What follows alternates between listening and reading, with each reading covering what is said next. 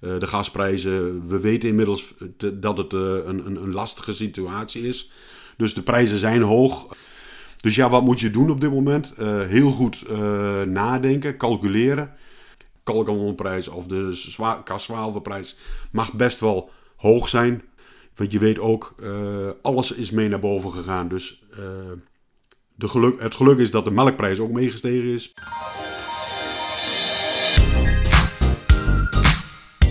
Dag en welkom bij een nieuwe podcast van Yara Benelux, waarin de melkveespecialist Theo Koerts u inspireert, informeert en natuurlijk ook adviseert. Theo, goedemorgen. Hey, goedemorgen Ruben. Goedemorgen. Ik wil het uh, natuurlijk even hebben over het weer. Want tijdens de vorige podcast kon de korte broek zo wat aan. Op 1 april ontwaken Nederland en België in een uh, witte wereld. Uh, het ligt nog steeds als ik naar buiten kijk. Wat betekent dat voor het gras? Nou, voor het gras is dit niet zo heel erg. een beetje sneeuw erop wordt het niet zo heel veel anders van.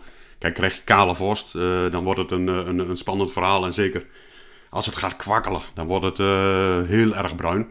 En nu die, dat, dat, ja, we hebben al wat een droge ondergrond, dus op zich is het daar wel heel mooi voor. Want als sneeuw smelt, trekt het heel langzaam de bodem in. Dus het verzadigt heel mooi de bodem. Dus wat dat betreft is het wel goed. Want ja, wat we elke keer weer zeggen, wat is gras nodig om te groeien? Warmte en vocht. Dus daarvoor past het op zich best. Maar ja, ik geloof dat er uh, midden van het land en naar het zuiden toe wat meer ligt. noorden van het land, waar ik een beetje zit, ik kijk naar buiten, ik zie dat mijn zonnepanelen alweer bijna helemaal schoon zijn van de sneeuw. Dus er ligt hier een centimetertje. Maar verder naar het zuiden zit er meer, dus het, dan kan het wat langer duren. Maar voor het gras is er niet zo heel veel aan de hand. Tuurlijk, temperatuur is gezakt en ja, dat geeft de groei weer een druk. Dus dat die niet zo hard groeit. Dus maar niet zo spannend. En hebben die lage temperaturen dan ook nog invloed op de werking van het kunstmest? Ja, nou, dat ligt er een beetje aan wanneer als er gestrooid is. Kijk, is het al opgenomen in het gras, uh, grotendeels, dan zal er niet zo heel veel uh, veranderen. Maar bij lagere temperaturen zal de omzetting zal ook lager zijn van ammonium naar nitraat. Dus dat zal wat lang, langer duren. Heb je ureum gestrooid, zal dat ook nog weer een extra stap zijn. Dus uh, want ik zag afgelopen week toch nog ook weer heel veel mensen met uh, uh, ureameststoffen aan, aan, aan bemesten. Daar zie je dus duidelijk wel, ja, dat gaat allemaal wat langer duren. Maar als die temperatuur oploopt, en dat is ook logisch, dat synchroniseert altijd heel aardig. Al moet ik wel zeggen, we zitten nu zo laat in het jaar. ja, kies toch voor een ammoniumnitraatmeststof op dit moment, omdat je toch, we mogen er toch van uitgaan dat het zometeen best wel snel gaat groeien. Heeft het dan nog wel zin om die gras en te gebruiken? Ja, die Grazenep, dat heeft zeker zin om te gebruiken. Die wordt zelfs uh, uh, heel mooi veranderd. We hebben de strooimoment, het ideale strooimoment, wordt uh, zometeen verwijderd. Dat wordt waarschijnlijk morgen, zover als ik begrepen heb, gaat die eruit. En dan komt er het ideale, het, het, het, het, oogstmoment komt erin. Dus we gaan van strooimoment gaan we naar oogstmoment. En daar kun je dus heel mooi zien, dus dagelijks kun je dus terugkijken naar van wat er aan de hand is met het, uh, hoe het weer verloopt en hoe, de, hoe het gras groeit. En dan kun je zien van ja, wanneer is mijn ideale moment bereikt uh, qua ruw eiwit betreft en uh, droge stofopbrengst. En dan kun je dat ding heel goed gebruiken. Dus hij is van strooimanager, wordt hij nu een beetje de oogstmanager. Dus kun je daar een beetje mee spelen en kijken. En zeker als er zulke spannende dingen als het nu gebeuren, uh, temperatuur die naar beneden valt. Eerst denk je van jongens, het is al ongeveer zomer, uh, we gaan in één keer rammen door. En nu weer een terugvalletje. Dus nu om voor jezelf al te kijken, is het uh, mooi om toch ook de Grazen NAP nu ook nog te blijven gebruiken. Maar als de Grazen NAP dan een oogstmanager wordt, betekent dat ook dat het strooien voor die eerste snede er dus eigenlijk zo goed als op zit. Dus is het tijd om voor te bereiden op die tweede snede. wat raad je daarvoor aan? Nou ja, in ieder geval kijken van uh, uh, wat heb je in je schuur zitten. Kijk, heb je al uh, vorig jaar in de zomer al kunstmest gekocht, ja, dan, dan heb je niet zo'n heel groot probleem. kijk, en we weten gewoon dat er heel veel mensen gewacht hebben met kopen. Nou, de, de, de, verschrikkelijke situatie met Oekraïne, de gasprijzen. We weten inmiddels dat het een, een, een, lastige situatie is. Dus de prijzen zijn hoog, gasprijzen willen weer wat zakken. Maar ja, nu uh, de buiten weer sneeuw is, uh, komt de emotie weer om de hoek kijken. Zal de gasprijs ook weer omhoog lopen. En wat er met Poetin en wat die met de gaskraan doet, is ook nog weer uh, spannend. Dus ja, wat moet je doen op dit moment?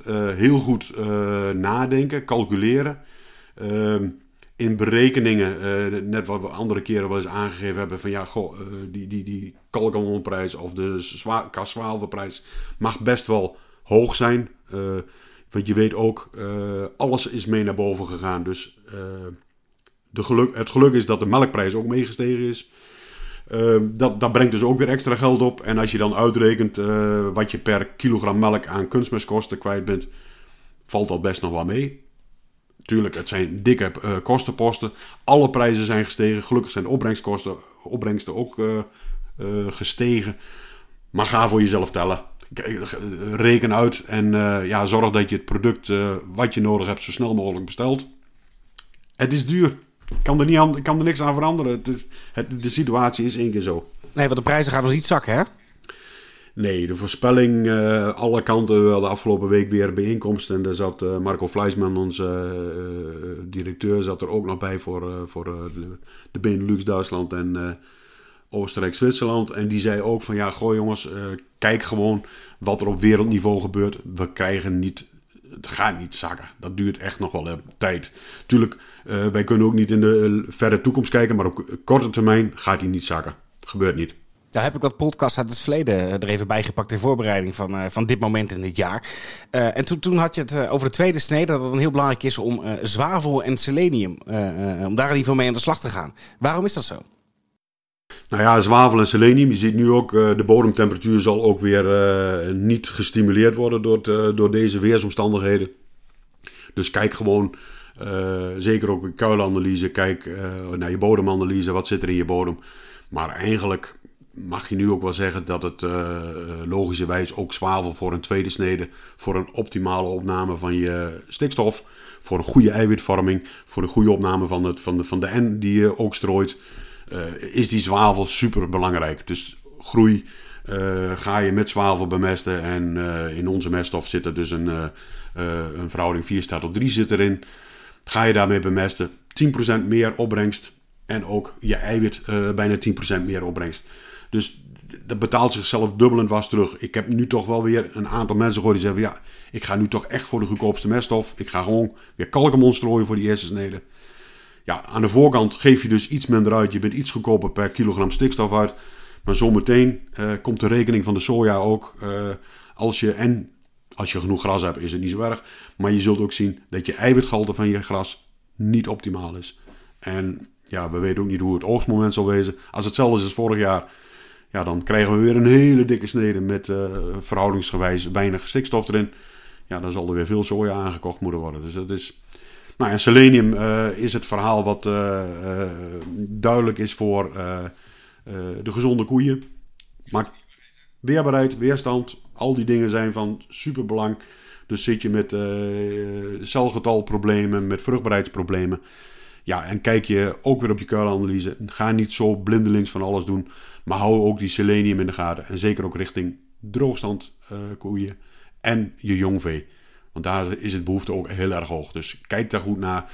Dus gebruik de producten. Mag ook een beetje reclame maken. Dat is ook, het is onze podcast. Dus ik zou zeggen de Weidesavan en de Nutribooster. Nutribooster heel goed geschikt voor uh, latere snedes. Of voor uh, grond met een hoog organische stofgehalte. En bij vleesvee. Daar is hij ook goed geschikt voor. Dus Weidesavan eerste, tweede snede. Daarna Nutribooster. Op uh, zware, uh, met veel organische stof in de bodem.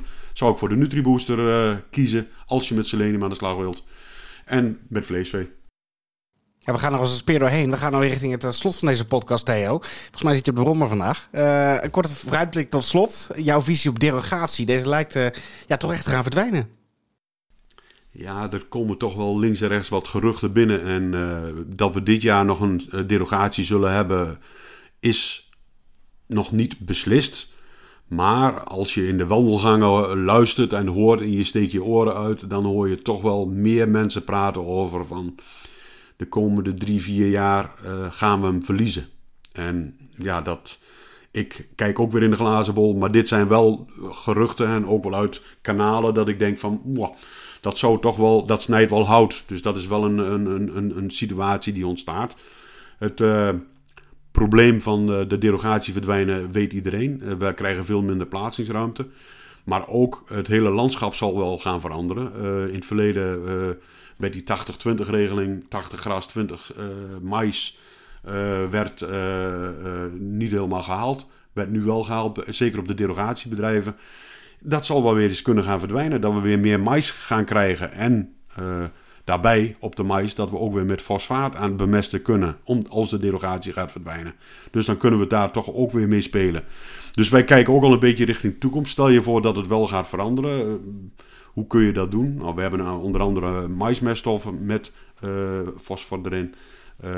Maar we hebben ook bladmeststoffen. We hebben de Yara Vita's, we hebben de, de, de Solatrel, we hebben de Biotrac. Solatrel is op dit moment al heel mooi voor in de mais. Als je, zeker in België, daar mag het. er zit een, een behoorlijke hoeveelheid fosfaat in. Dus wil je je jonge plant helpen met wat extra fosfor, ja, dan is die Solatrel is een, is een heel mooi product. Ehm, de overige belangrijke spoorelementen zitten er ook in. Dus is Solatrel helpt heel goed. En voor Nederland en natuurlijk ook voor België hebben we een, een eh, product om op de jonge mais te spuiten. Om in de stresssituaties te helpen voorkomen. Uh, de Biotrac, Yaravita Biotrac. Daar zit, nu ga ik een mooi woord gebruiken, de Ascophyllum nodosum zit erin. Dat is een, een bruin wier, die is een, een, een, een biostimulant die wordt gebruikt en die helpt de plant door stresssituaties in. Maar ook heel belangrijk, daar zitten onder andere stikstof, kali, uh, borium en zink. Nou, dat zijn allemaal elementen waar de mais het heel goed op doet. Nou ja, en afgelopen zomer stond ik mooi bij uh, Proefveld met allerlei uh, geleerde mensen die ervoor geleerd hadden. En ik ook trouwens.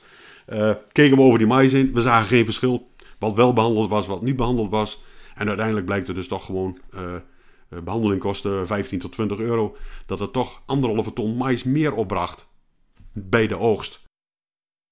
Dat was, uh, en dat is dus gewoon het, het moeilijke ook. Als ik bij een boer ben, en dat was in het verleden ook, dan ging je een ding vertellen. Ja, je hebt 5% meer opbrengst. Je hebt 5% meer opbrengst. Ja, maar dat zie je niet. Nee, dat zie je ook niet.